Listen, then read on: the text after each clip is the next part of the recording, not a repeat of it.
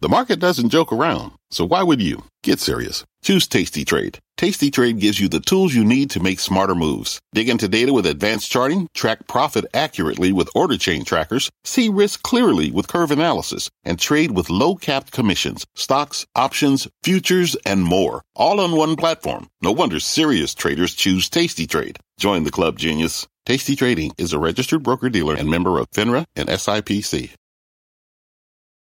I'm Brian Sullivan, and you're listening to CNBC's Worldwide Exchange. Our show airs live weekdays at 5 a.m. Eastern. Listen in. It's 5 a.m. at CNBC, and here's your top five at 5. Wall Street waking up with a black eye after the Dow did something for the first time since January 2021. Futures marginally higher. President Biden not giving up yet. New comments this morning about recession odds and surging prices. Speaking of a surge, the rapid rise in mortgage rates not slowing down, hitting their highest level since the Great Recession. Plus, the overall market may be down, but tech is down even more. Still, that's not stopping Mark Mahaney from laying out his mega cap picks. And later, tracking the crypto winter with Bitcoin trading at its lowest level in years. It's Friday, June 17th, 2022, and you're watching Worldwide Exchange on CNBC.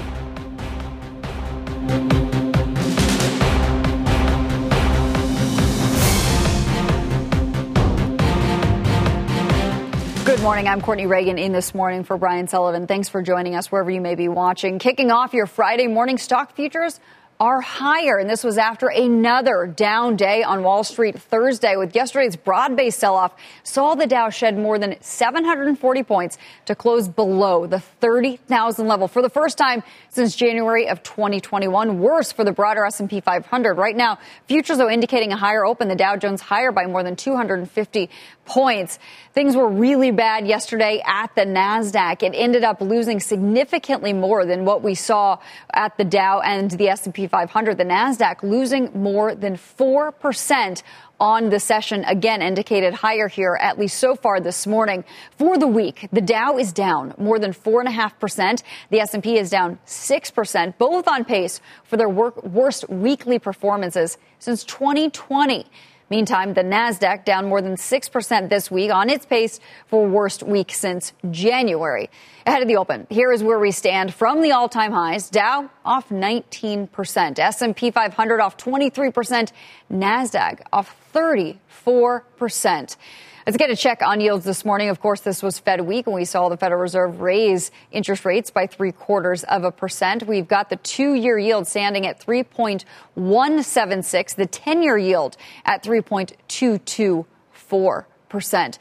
Let's get a check on things in the energy patch and check the oil market with crude oil prices, of course, continually in focus and the derivative of crude, those prices at the pump. But crude this morning up about eight tenths of a percent to $118.52. ICE Brent crude higher by seven tenths of a percent, almost at $121 a barrel. Let's get a look at the crypto market. A lot of attention here as well.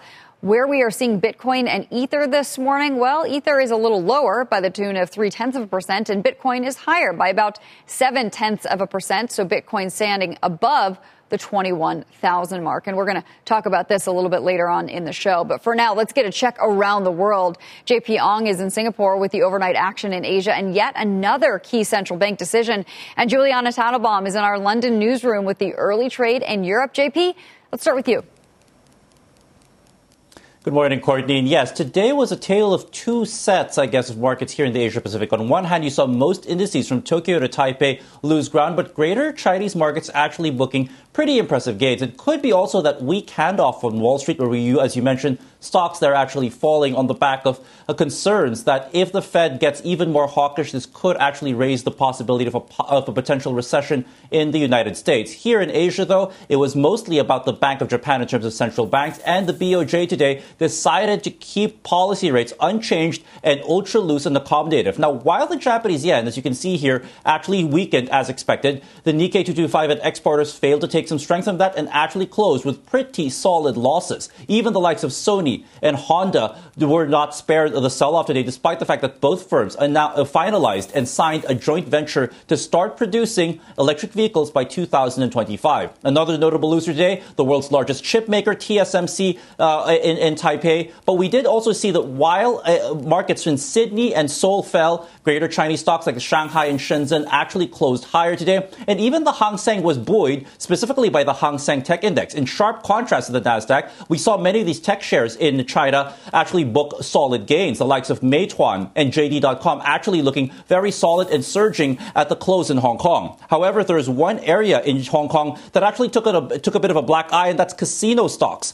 among the few losers. This after Fitch downgraded their outlook on both SJM and Sands China due to uncertainty as to as to when the Macau gaming sector can actually recover. That's the roundup of what happened out here in Asia. Uh, Courtney, back to you.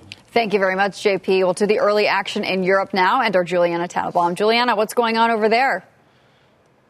Hey, Courtney, it's great to see you. European equities are marching higher this morning. Seems like we're really tracking U.S. futures. We've got a rebound underway, and it's broad based. The DAX is out in front, about 1.2% higher. Yesterday, we saw notable losses for the DAX, the FTSE 100, and the FTSE MIB. All three of those indices dropped more than 3% yesterday. But to put this into context, coming into today's session, the Stoxx 600, the main benchmark, is down nearly 5% on the week. So yes, we are gaining some ground, but we have not made up all the losses that have come through in the lead up to today's trading session. From a sector perspective, this is what the breakdown looks like. We've got every sector trading in the green now. Basic resources just turning so teetering around the flat line. Uh, on the upside, we have real estate recovering pretty strongly this morning, up about 2.8% alongside technology and banks. We're seeing particularly strong demand demand for the Italian lenders today. Some lingering demand on the back of the ECB's emergency meeting earlier in the week, where they pledged to address this fragmentation risk,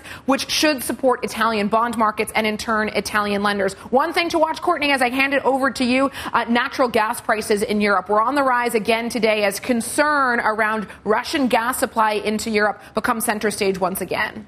Well, natural gas, gas prices have really been on quite a run, but otherwise, it's sort of refreshing to see the rest of the green happening in Europe this morning. Julianna, thank you very much. Let's turn back to Wall Street with the S&P 500 potentially facing its worst week since March 20. 20. Remember that time? According to Bespoke, more than half of the stocks in the S&P 500 are now trading below their pre-COVID highs from February 2020 or earlier.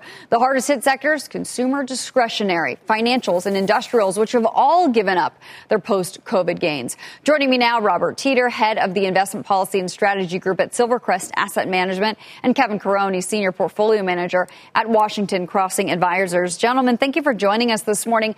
Kevin, I guess I'll start with you. Obviously, obviously a very big week for the markets generally and the economy. Finally, hearing what the Federal Reserve had decided to do, and it was that three quarters of a percentage basis point rate hike, which was expected. Initially, the markets moved higher. And then yesterday, we sold off very strongly. Today, we're seeing a little bit of an uptick. What does it tell you? Is the market just not confident that the Federal Reserve and the tools that it has can curb inflation and keep us from sliding into a recession? Well, I think that I think the the market has taken a has taken uh, taken everything that has come from the Fed this year and digested it. The market was essentially asleep as far as as forward rate expectations was concerned early this year, um, but ultimately now the market has woken up. The, the question from here is going to be, well, what happens to the economy? So as of now, the economy seems okay in some respects. In other respects, there's some concern if, if you look at, for example, the strong dollar, you've had a big uh, pullback in industrial metal, metals prices down about 20%. And uh, of course, when you think about like mortgage rates, for example, we would anticipate that you'd have some slowing in housing. So there's starting to be an effect of all of this tightening that's going to show up in the in the economy to some extent. The question will be if S&P earnings roll over, which have actually held up really well we would have we would expect then another leg down. If not, and the Fed has it engineered what they're hoping to see as a, a, uh, soft landing, we could have seen the worst of the declines behind us. So the market is very choppy. We don't know what to, so the market's trying to figure out, for example, credit spreads, where do they go? Uh, we're, we're just at a point now where the next question is going to be whether the market decline actually culminates in an actual economic decline, and the jury's still out on that. So that's why you're getting all this chop. You know, Robert, I, I understand what Kevin's saying, and I know the jury's out, and we still have a lot of questions. I'm just wondering do you think it's possible that we could actually be talking ourselves into a recession? It seems as if the fears are bigger than what's actually happening right now. We've got very low unemployment rates.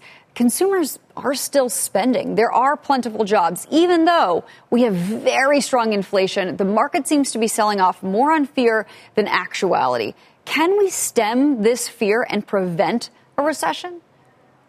I think that's possible. And the way it happens is to stem the fear on inflation. So I agree with you. The real time economic metrics look quite solid. Um, they've been declining a bit, but they're not anywhere near recession territory when you look at consumer spending and some of the real time metrics. The problem is that the market is factoring in this consistent march from the Fed, who's really appro- uh, communicated, excuse me, uh, a very high degree of seriousness with regard to fighting inflation.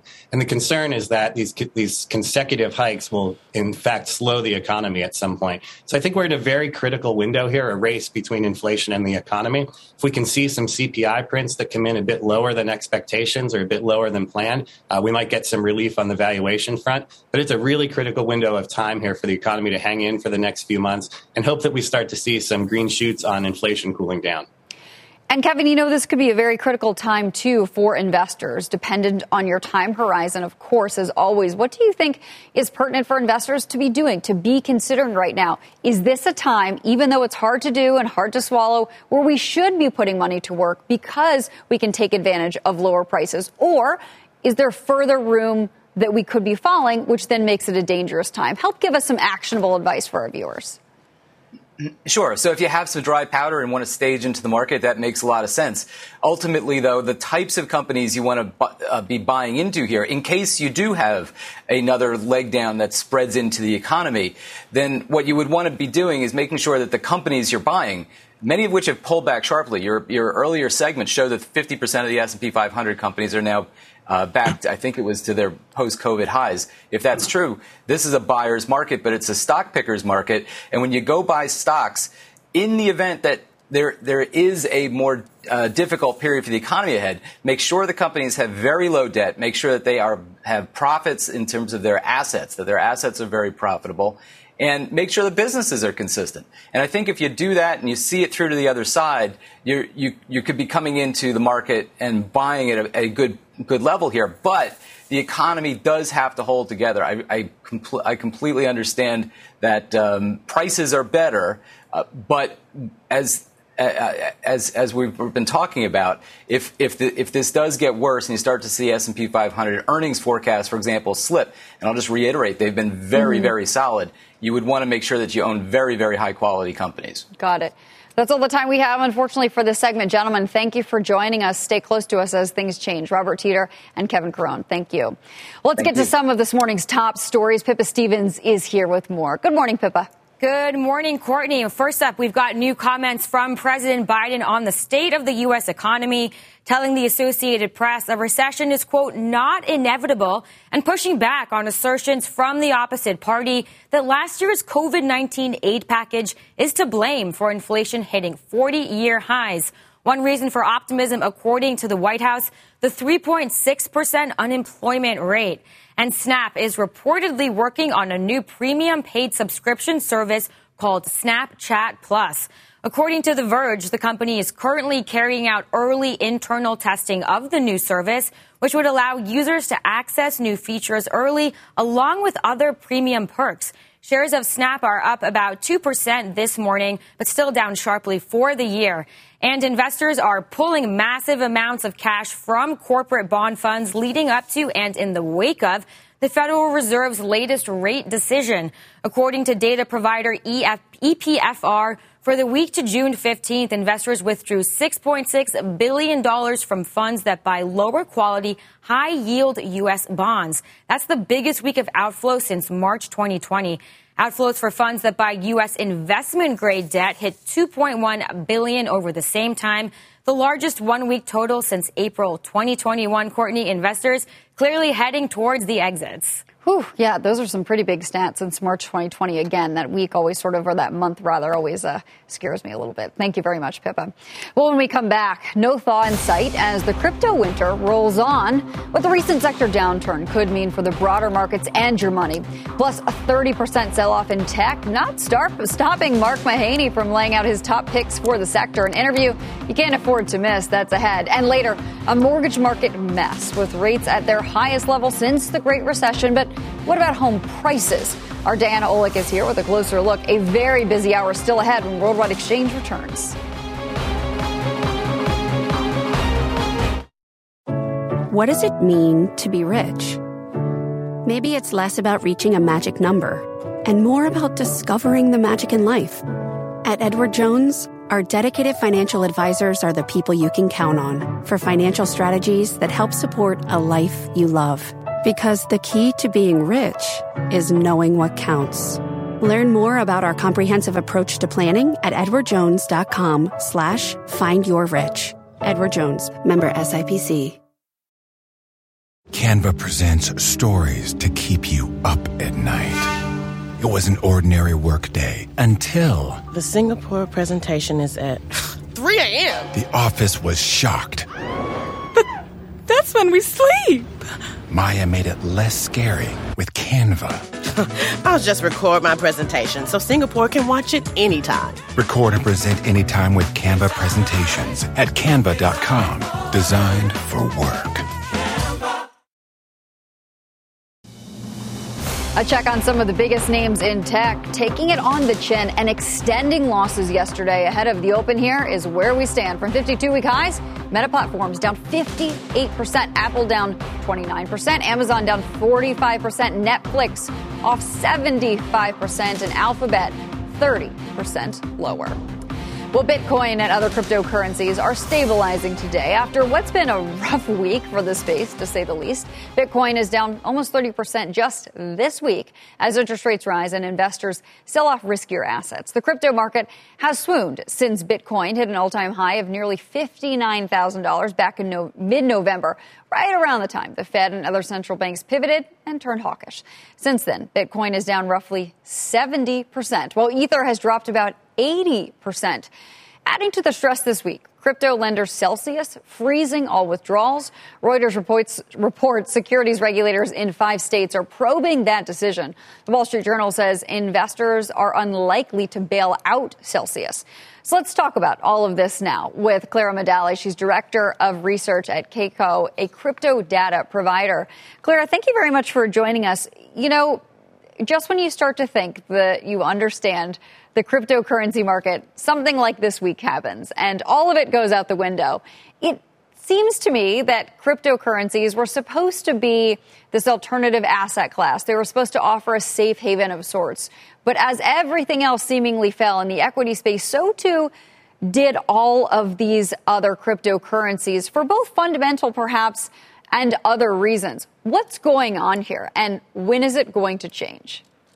Uh, great question. I think that's what everyone wants to know. I would say fully agree that Bitcoin is definitely not proving itself in a high inflation environment right now. It all started, I would say, earlier this year when all risk assets started to sell off. Um, really bad macro conditions, high inflation. We're having rising rates, um, and of course, investors want to divest out of these riskier assets. However, I think the headlines over the past week have per- been particularly bad for markets. You have the Fed's huge hate, rate, rate hike, the highest one in almost 28 years.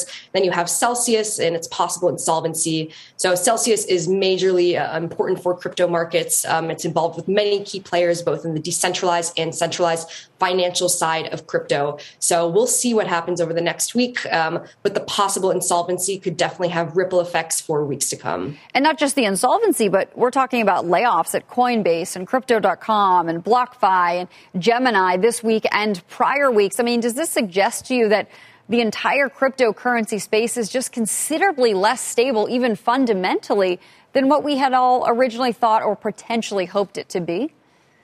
So I think that when it comes to layoffs at exchanges, I predict that these are likely preemptory. Exchanges are still some of the most profitable cryptocurrency companies in the industry. I mean, I'm sure with this current volatility, they're still earning very high revenues. Um, it's more in anticipation for a future bear market, um, in which case volumes will likely fall. Um, and the number one revenue source for these exchanges is still transaction fees. So they're doing these preemptory layoffs just uh, in anticipation of what's to come. I mean, putting that all together, then it doesn't really look like cryptocurrency is the space that you want to invest right now if you're looking for your assets to increase. Am I wrong? Uh, I would say most investors are waiting and just taking a wait and see approach. Uh, it is still highly volatile, and I think people need to wait for all the uh, the leverage to be flushed out of the system. We see a lot of possible funds that could be unwinding and collapsing, um, and also with Celsius, we don't know yet how low it can go because there's still a lot of assets that could be liquidated on their end. Lastly, here before we let you go, you know, I think the the idea of a stable coin, just even the nomenclature of that, seems to be a little misleading because many of them don't seem so stable recently. Is that an area that is even more risky than what we had originally thought when we're sort of talking about a subsector of the crypto space? Well, I definitely think algorithmic stablecoins have proved that the current model that exists simply don't work. We saw that with the collapse of US Terra. Um, when it comes to other centralized stablecoins like Tether and USDC, um, they're still they're still they haven't depegged fully. They're down a little bit, but there's still I would say enough trust in the system to maintain them. They're very systemically important for markets today. Um, so I think for now everything is okay. But you know, I would say in crypto nothing is certain. We'll see what happens over the next few months does seem you need a bit of a strong stomach to play in this space, particularly right now. Clara Medalie, thank you for joining us this morning. Thank you for having me. Well, still on deck, your big money movers, including a streaming stock set to surge at the open. Find out which one when Worldwide Exchange returns. Canva presents stories to keep you up at night. It was an ordinary workday until. The Singapore presentation is at 3 a.m. The office was shocked. But that's when we sleep. Maya made it less scary with Canva. I'll just record my presentation so Singapore can watch it anytime. Record and present anytime with Canva presentations at canva.com. Designed for work. It's one thing falling in love with a house, picturing yourself moving in and calling it home, and quite another navigating the world of price negotiating mortgage lenders, and finding the budget that works best for you. An agent who's a realtor can make understanding that world easier. Realtors have the expertise, access to proprietary data, and tools to help you get from imagining living somewhere to actually doing it. That's the kind of help we can provide. Because that's who we are. Realtors are members of the National Association of Realtors.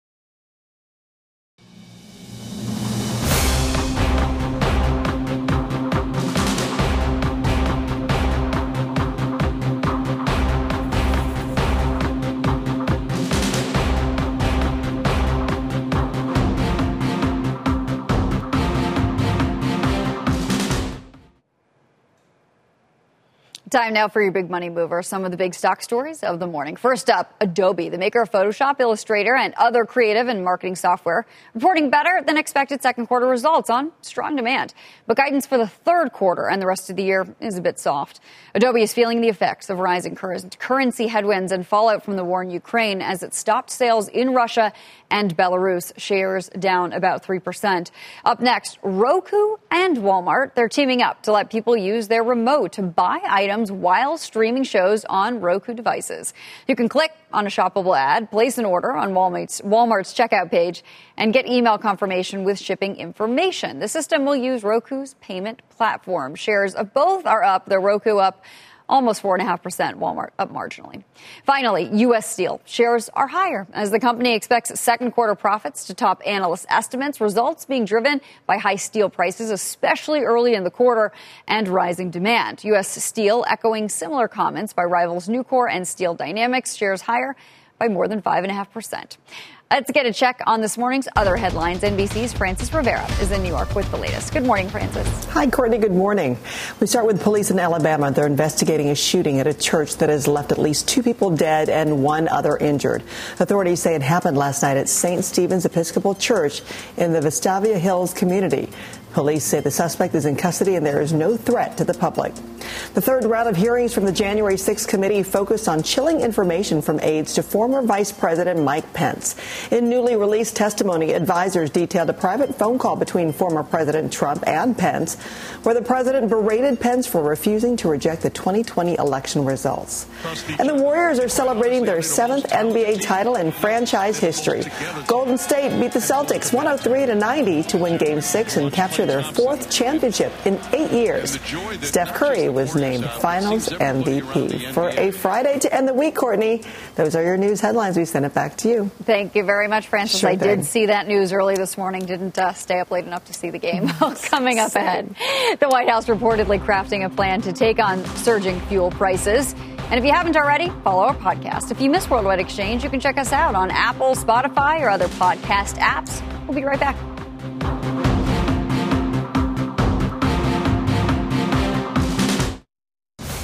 Futures pointing to a rebound with stocks on track for their worst week since March 2020. Tech falling deeper into correction, now more than 30% from its all time high. But Mark Mahaney is here with some stock picks he says are a buy at these levels. And tracking the mortgage market mess with rates surging to nearly 14 year highs. But what about home prices? It's Friday, June 17th, 2022, and you're watching Worldwide Exchange here on CNBC.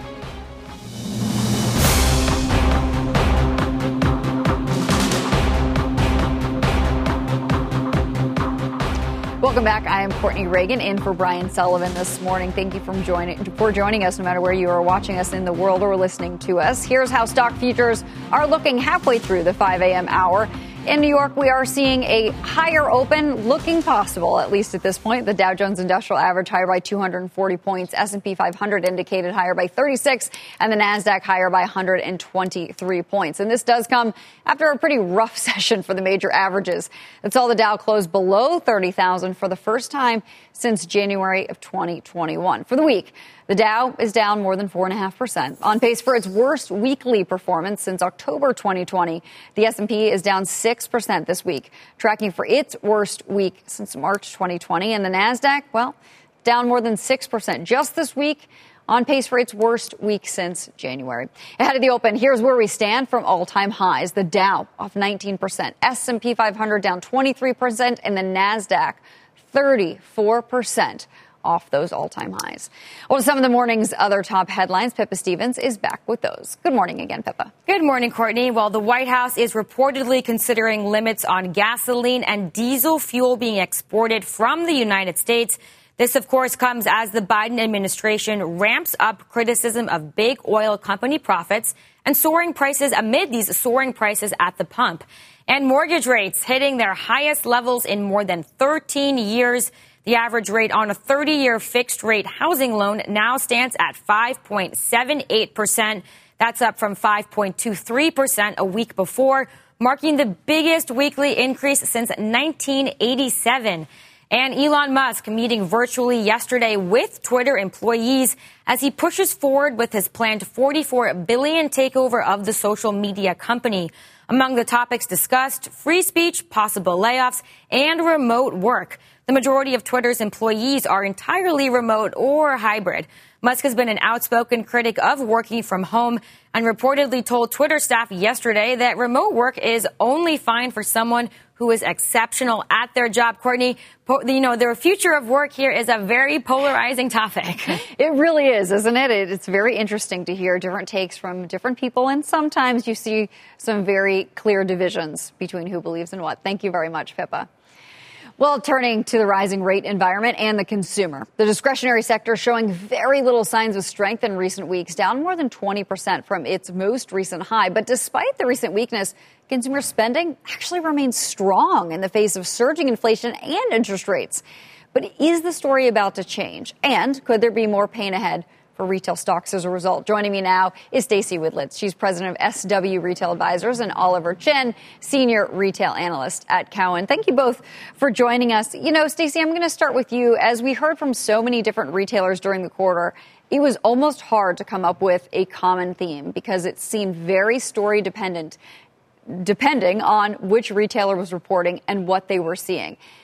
Didn't matter though. Stocks almost seemed to fall at least altogether afterwards, once sort of the dust cleared. Is there anywhere to invest in retail right now, or are the fears going to come true when it comes to consumer spending?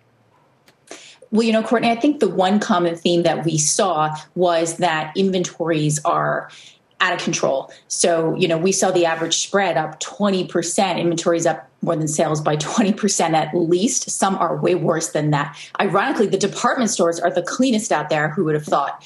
Um, but I think at this moment, we're going to continue to see a clearing of inventory. However, if we think about the back half of the year and holiday, this is a wake up call to retailers, and perhaps they put the brakes on the inventory purchases and get very conservative about second half of the year and then once again we're looking at product shortages like we saw during covid but i think there are names that you can invest in if you're in it for the long term and names that have margin power long term like a nike that's going dtc increasingly and we'll we'll hear from them um, in a couple weeks so, you know, luxury, I think you also you have to look for your opportunities there. There's no doubt though that we're going to see a wealth effect at some point. And lastly, I would say if, you know, we can't buy cars because credit is so much harder to come by, you know, you have to look at something like an AutoZone because what we're seeing in stores across the board is people are fixing stuff rather than buying new stuff. Hmm, very interesting points. You know, Oliver, I know that you talk a lot about a bifurcated market with strength potentially on the low end and the high end. But even the high end has really started to see trends break, at least when it comes to the stock prices, even though some of these conglomerate companies that trade in Europe are still reporting pretty strong results. Is the high end breaking down? we're still seeing a lot of great momentum, Courtney, in the high end in terms of pricing and the ability to achieve pricing. We really like brands such as LVMH. We also like uh, names like Canada Goose as well, which has been able to pass through pricing to consumers. So we're selective at the high end, and it's something we're watching. The wealth effect is a factor, uh, but brands with equity still have lots of leverage, and we really have a going out opportunity, going out stocks. That's a a real movement in terms of people looking for swimsuits and suitcases instead of sweatpants. Uh, that's really happening. The other thing that we'd say is investing in your face, beauty. Uh, that's a very good category as well. A retailer that we like there is Ulta. And as we think about the low end, uh, value is very, very important. Grocery Outlet and Planet Fitness are great ideas as well in terms of what we're recommending. Oliver, that is an interesting point about going out. And I know that we have so many years where it felt like we were just stuck inside and have some of this pent up demand. And so maybe we want to update our wardrobes or update our, our makeup and, and hair routines. But if we move into a recession, does all that change? Well, gas prices is something to watch for sure. Um, that's a factor which could negatively impact traffic. However, there's a lot of newness and beauty, and we have a lot of new customers in this field as well, and it's a lower ticket item, as you know. And Courtney, um, we've covered Walmart and Target and Costco for a long time. Um, these are actually great business models, uh, w- which are a lot less expensive. And as interest rates grow up, they could be nice defensive opportunities as well. So there's something to watch as well. Curbside pickup, product execution, this omni experience at Target and Walmart. That's still very true. However, you know, as we all saw, um, there was too much home product, big and bulky and outdoor, and the consumer shifted very rapidly. And also, anniversarying the stimulus was tougher than expected. The consumer is still stable. Unemployment at 3.6% uh, is an attractive, positive number.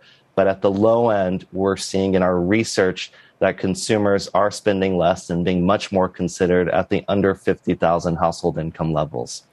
Stacey Oliver brings up some interesting points about Walmart and Target. And of course, it was last week that Target, early in the week, came out with the information about inventory and saying, look, we got to take even more drastic measures than what we had talked about with the, our quarterly results. What's your read through on that as you talked earlier about inventory and what it means for the bulk of the year? Are we going to be seeing promotions and discounts right now. Maybe consumers can take advantage of it, but it could hurt the profitability of retailers. But then what does it mean for the balance of the year? Could they be caught short again when it comes to inventory levels?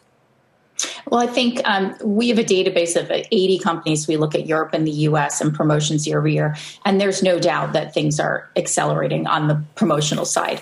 Um, we're also seeing, as I said, returns go way up, and, and that was something ASOS talked about today. In some of the stores, you see more bags coming back in than going out. So at the low end or the end where people are very sensitive to rent and gas, um, it's it's absolutely a pressure here. But you know, I think if if Target has to have round two of slashing expectations because they're really that caught off guard things are changing very quickly. But I think, as Oliver said, you know, if you want to look at the long term and where the opportunities are, as I've said on your show, Target is is the new department store. There's value there, and I think there'll be a lot of trade down to value. I think also a TJX where the consumer is saying, "Hey, I want to look for a treasure hunt and the best value out there." But to answer your question about the second half of the year, I do think investors, I'm sorry, retailers are going to become a lot more conservative on their purchasing, and perhaps that's the way to kind of cap off what we're seeing with all these huge promotions and maybe some some shortages out there. Hmm. Stacey Widlitz and Oliver Chen, this is an ever-changing space. Thank you for joining us, and we'll have Great you back as we move forward. Well, coming up, a one two punch. Why rising rates and a slowing economy could spell big trouble for the housing market. The risk of mortgage foreclosures? That's next. But first, as we head to break, check out the week's biggest Dow loser Chevron, Salesforce, Dow, American Express, and Caterpillar. We're the winners. Well, only two Dow components in the green week to date Boeing and Cisco. Stay tuned. You're watching Worldwide Exchange right here on CNBC.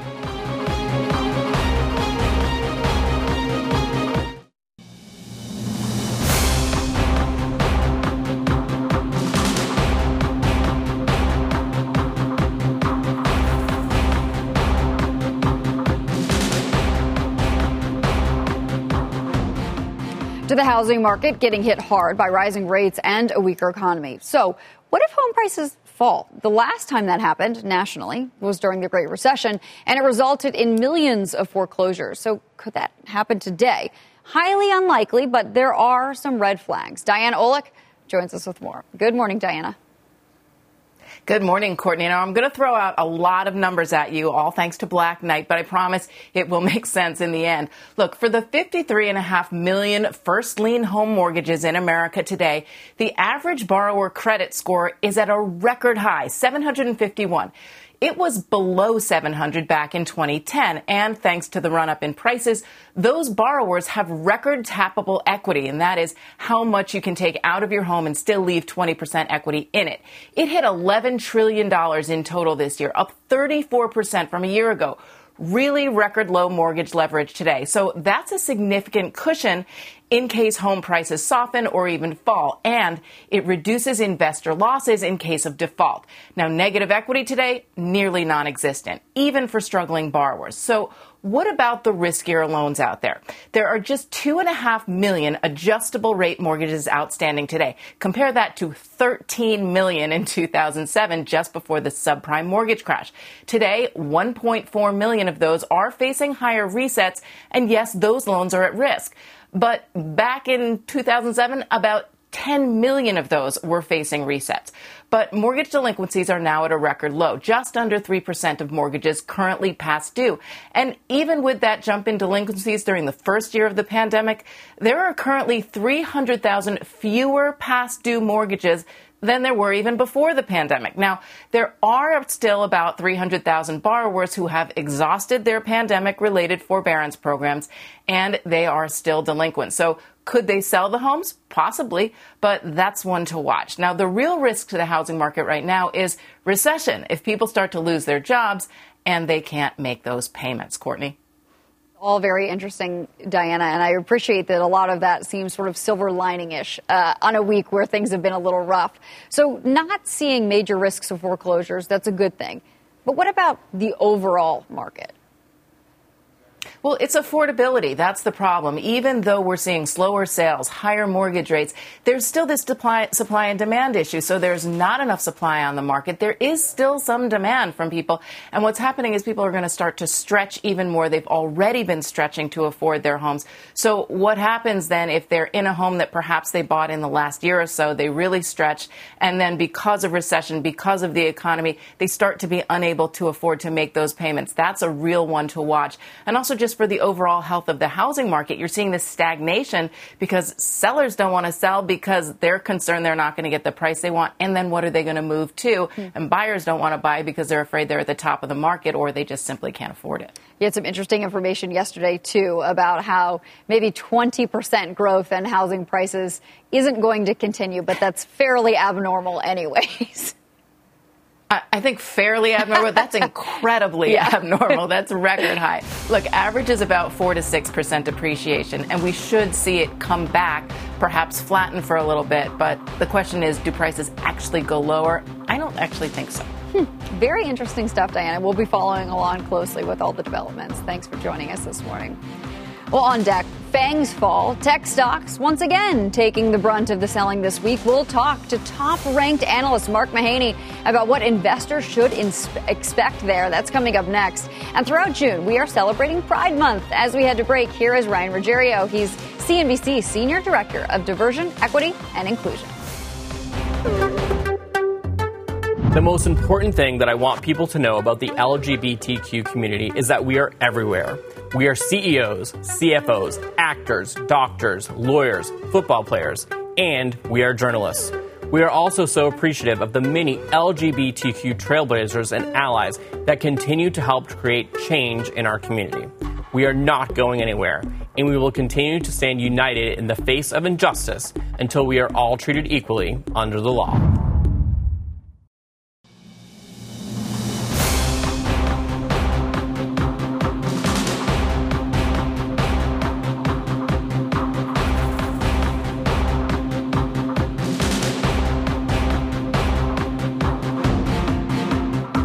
It's been a wild week for the markets, and it's not slowing down anytime soon. Here is a taste of what's on tap for the Fed. Powell testifies on Capitol Hill next week, and then we get the latest Fed minutes. In energy, an OPEC meeting wraps up the month, followed by President Biden's trip to the Middle East. On the data front, the jobs report is just two weeks away, followed by yet another read on consumer prices. Back on Wall Street. It's been a rough ride for big tech with the NASDAQ falling more than 4% just yesterday and on track for a more than 6% loss for the week. This index is now nearly 35% off its all time high, which was hit just back in January. A closer look at the biggest names in the space and where they stand from recent all time highs. Look at Meta Platforms. That's Facebook's parent company, down 58%. Apple down 29%. Amazon off 45%. Netflix shedding 75% of its value from those recent highs. And Alphabet down 30%. So joining me now is Evercore ISI Senior Managing Director and Head of Internet Research, Mark Mahaney. Mark, good morning. Thank you so much for joining us here this morning. I think the big question we're all wondering is what's going to happen in tech? Is the sell off going to continue? And then, as an addendum, is now the time to have a strong stomach and buy into some of these companies whose valuations have been a little bit too lofty for a little bit too long? Okay, so uh, we've been in a risk-off year. Uh, to put it mildly, that's a nice way to say it. Uh, we're now starting to get to the point where um, we've had dramatic uh, derating. Multiples have come down uh, across most of big tech, almost all tech. Uh, that's because of uh, you know ri- uh, rising inflation has led to concerns over rising rates, and if you have long duration assets where you have high multiples and future profits, that's always a negative environment for uh, these kind of stocks. So that's why the multiples have come down. But now we're getting into the recession risk, which is if there's a recession, all of these stocks are very strongly cyclical. So uh, you're going to have to have uh, estimates revisions, and I think that's what the market is now insisting on, demanding on. Estimates need to come down for a good number of these stocks if the market is going to soften. And until we know whether that's the case or not, uh, I think these stocks are going to remain under pressure. And so, if they remain under pressure, does that mean that we should wait a little bit? If you have money to put into tech and you want to go there, is now still not the time? Does it sound like you think things are going to continue to fall a little further? So, wait for that entry point. So I guess the question is, uh, are we going into recession? If we are, how severe is it, and how much of that is estimated in? In other words, how much do the estimates really need to come down on some of these names. So take an Amazon, for example. You mentioned that uh, that's off, uh, you know, 40% a year to date. One of the issues that Amazon's had is that it's fully exposed to all these macro trends. I mean, it is one of the most, uh, you know, with one and a half million employees, uh, very deep supply chains that go back into China, huge exposure to fuel costs, labor costs, input costs, trucking services, you, you know, you name it, uh, uh, shipping container costs. It is macro is as macro exposed as a company can be, and uh, you need to have a moderation in inflation for uh, for the market to start having confidence that those estimates don't need to get uh, uh, cut again in the back half of this year. And then there's the issue about the demand. I guess when to answer the question, Courtney, is you sort of have to answer for yourself. Are you going to be a trader or are you going to be an investor? My guess is that if you're willing to uh, take on risk, near term volatility, near term, that you're going to get a really good return buying these assets if you look out a year or a year and a half. But that, you know, the next 10% move in these stocks could just as easily be down as these estimates get cut. The next 50% move in these stocks, I'm pretty certain is going to be up if you if you've got a 12 to 18 month investment horizon. Hmm. Okay, so assuming that maybe you are looking at a longer horizon, it does look like you've made some changes, some rotations in some of your top picks. What are you looking at right now for your top picks in the mega and large cap tech space? You know, I, I want to be as defensive as possible, and the issue is that there's not much that's really defensive in uh, in tech. Um, uh, so what I want to do is find what I call DHQs, these dislocated high quality companies. Uh, you know, I'll, I'll, stick with Amazon just a little longer, which is it's still the leader, global leader in cloud computing, and cloud computing is going to be growing over the next one, three, and five years, regardless of whether we're having a recession near term. It's still the leader in online retail globally, and it's one of the three or four biggest uh, leaders uh, globally in terms of online advertising. So that story is well intact. Now, there's some operational issues near term, and then there's this massive um, uh, exposure to inflation risks and to consumer mm. softening. But nonetheless, like the long term thesis, I think is really well intact in a name like that and on Google. So I'm looking for the highest quality uh, assets. They're, they are dislocated. Here's your chance to actually buy you know, Microsoft, Apple, Amazon, Google at, uh, at pretty substantial discounts. A couple of these names, especially Amazon's 40% off its historic multiples. That has to be attractive, even if you think estimates still need another 5, 10% cut. Hmm.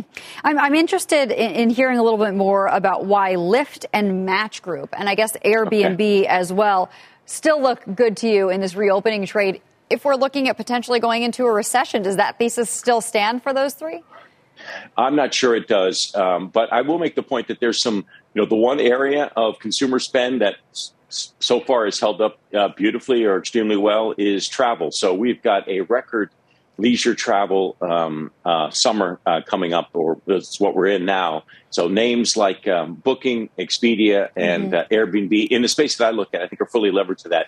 One of the reasons I particularly like Booking, by the way, BKNG, right. Uh, is that I refer to it as a Venn diagram stock. it's high quality. That ba- that business model, that balance sheet, that management team have been battle tested.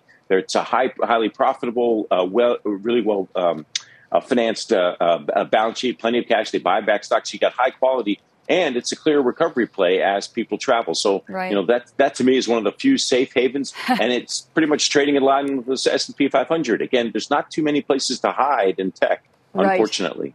Yeah, well, Mark Mahaney, thank you for helping us parse through it. I know there's a lot of moving parts there. We do appreciate you joining us here this morning, and we will watch for what's Thanks, to come Courtney. in the day and weeks for tech. That does it for us on Worldwide Exchange. Stick with CNBC, though. Squawk Box is next. You've been listening to CNBC's Worldwide Exchange. You can always catch us live weekdays at 5 a.m. Eastern only on CNBC. Is this house a good price compared to others in the area? Are prices going up or down? If I don't make an offer right this very moment, will I miss my chance? These are just some of the questions a home buyer might ask. And these are the sorts of questions an agent who is a realtor can help answer. Because realtors have the expertise, data, and access to specialty training to help you navigate the process of buying a home. They provide support, guidance, and have your back every step of the way. That's what realtors do, because that's who we are. Realtors are members of the National Association of Realtors.